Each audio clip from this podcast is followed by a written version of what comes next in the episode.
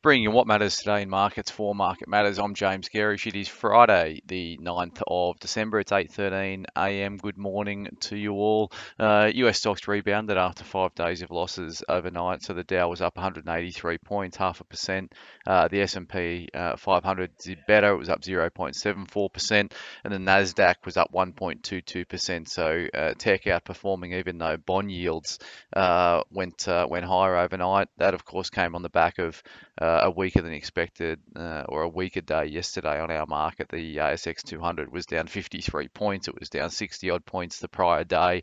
Uh, and in uh, local, uh, in terms of our local market, we're now down about 200 points uh, from the intra week high.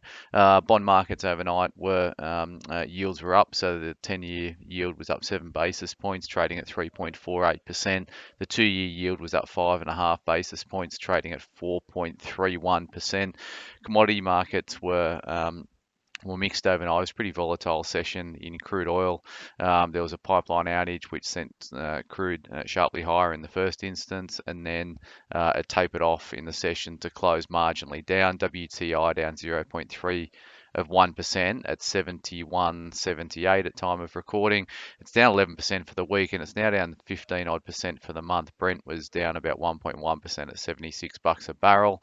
Uh, coal uh, prices were lower overnight, so they've tracked back down to 370 a ton out of Newcastle. Uh, gold was uh, up 0.15%, uh, about two bucks. It's trading at $1,788 an ounce, and copper was also higher overnight. It was up uh, half a percent at $3.87. Uh, that feeds into a um, uh, some uh, a positive read through for the ETFs that we look look at over in the US, all bar lithium actually. So uh, lithium uh, ETF was down 0.13%. There's been a bit of focus on the lithium sector uh, from Goldman Sachs in the last couple of days. copper, the copper ETF was up 2.14%. The uranium ETF bounced back after a pretty tough week which uh, was down. It was down 5.2% for the week, inclusive of a 2.1% rally overnight. Uh, the Aussie dollar is trading at 67.72 US cents, so that was um, firmer, um, and and obviously the US uh, dollar was down the back of that. So the US dollar index has actually dropped below 105. It's trading at 104.80. So further weakness coming into the US dollar, which is putting some support under the commodities uh, trade. Uh, and we've got BHP uh, ADRs up 1.63%. Um, so expect a, uh, a firmer open in terms of the commodity trade this morning, and that's feeding into SPI futures, which are up 33 points this morning. Iron ore was actually um, strong yesterday afternoon in Asia, and I've got it priced up 4% this morning um, uh, out of um, out of Singapore. Uh, a couple of stocks catching my eye today um, in terms of uh, what's playing out in Australia. Um, we've got a Washington uh, Pat, so Soul. Uh, they've got their AGM today, um, and Nitro has got a um, Potentia partners have, have raised the bid uh, for Nitro to two bucks a share uh, in cash. So expect that uh, a few fireworks in Nitro this morning. Uh, in terms of uh, ratings changes today, so Centuria Industrial REIT, uh, CIP, cut to hold at Jefferies, 332 price target. Downer EDI after they had their uh, announced their accounting irregularities. Uh, is cut to neutral at Macquarie, 405 price target.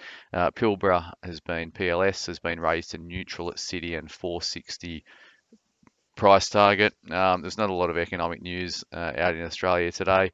The big one uh, next week is going to be US CPI. So um, that's due out at the start of next week. Uh, uh, or Wednesday next week, I should say. So C- US CPI um, year on year is expected to fall from 7.7% down to 7.3%. So uh, the market's well and truly expecting a tapering off in inflationary pressures over in the US. If we strip out food and energy, um, year on year, it's expected to drop down to 6.1% down from 6.3%. So uh, inflation data is going to be well and truly in focus in the US uh, on uh, early next week. Uh, we've got some jobs data out in the US tonight uh, as well. So uh, initial jobless claims seem to be um, uh, initial jobless claims I think are out tonight. So don't quote me on that. I could be wrong. I'm not. Um, the data's not coming through on my Bloomberg at the moment. In terms of the market matters report today. We've actually had a, a, a pretty big week in terms of um, the reporting side. We've had a couple of um, webinars that we've rolled out uh, uh, this uh, in the last two weeks as well. So we're just going to revisit some of the defensive stocks that we could position for uh, going into 2023. We've increased cash this week a little bit across the Market Matters portfolios. We're sitting around 10% cash across the suite of MN portfolios. So obviously that puts us back into the, the buy camp. We've just taken a, some profits and trimmed a few uh, stocks um, uh, uh, across the top and and locked some profits in on the back of this strong rally in markets. Uh, we haven't turned bearish the market. We think the market's going to continue to um, perform pretty strongly into the back end of the year, but it makes sense to um, trim profits given the strong rally that we've had uh, playing out across uh, across markets from uh, the lower couple of months ago. So uh, keep an eye out for the Market Matters report at 9:45. As always, thanks for starting your day with Market Matters.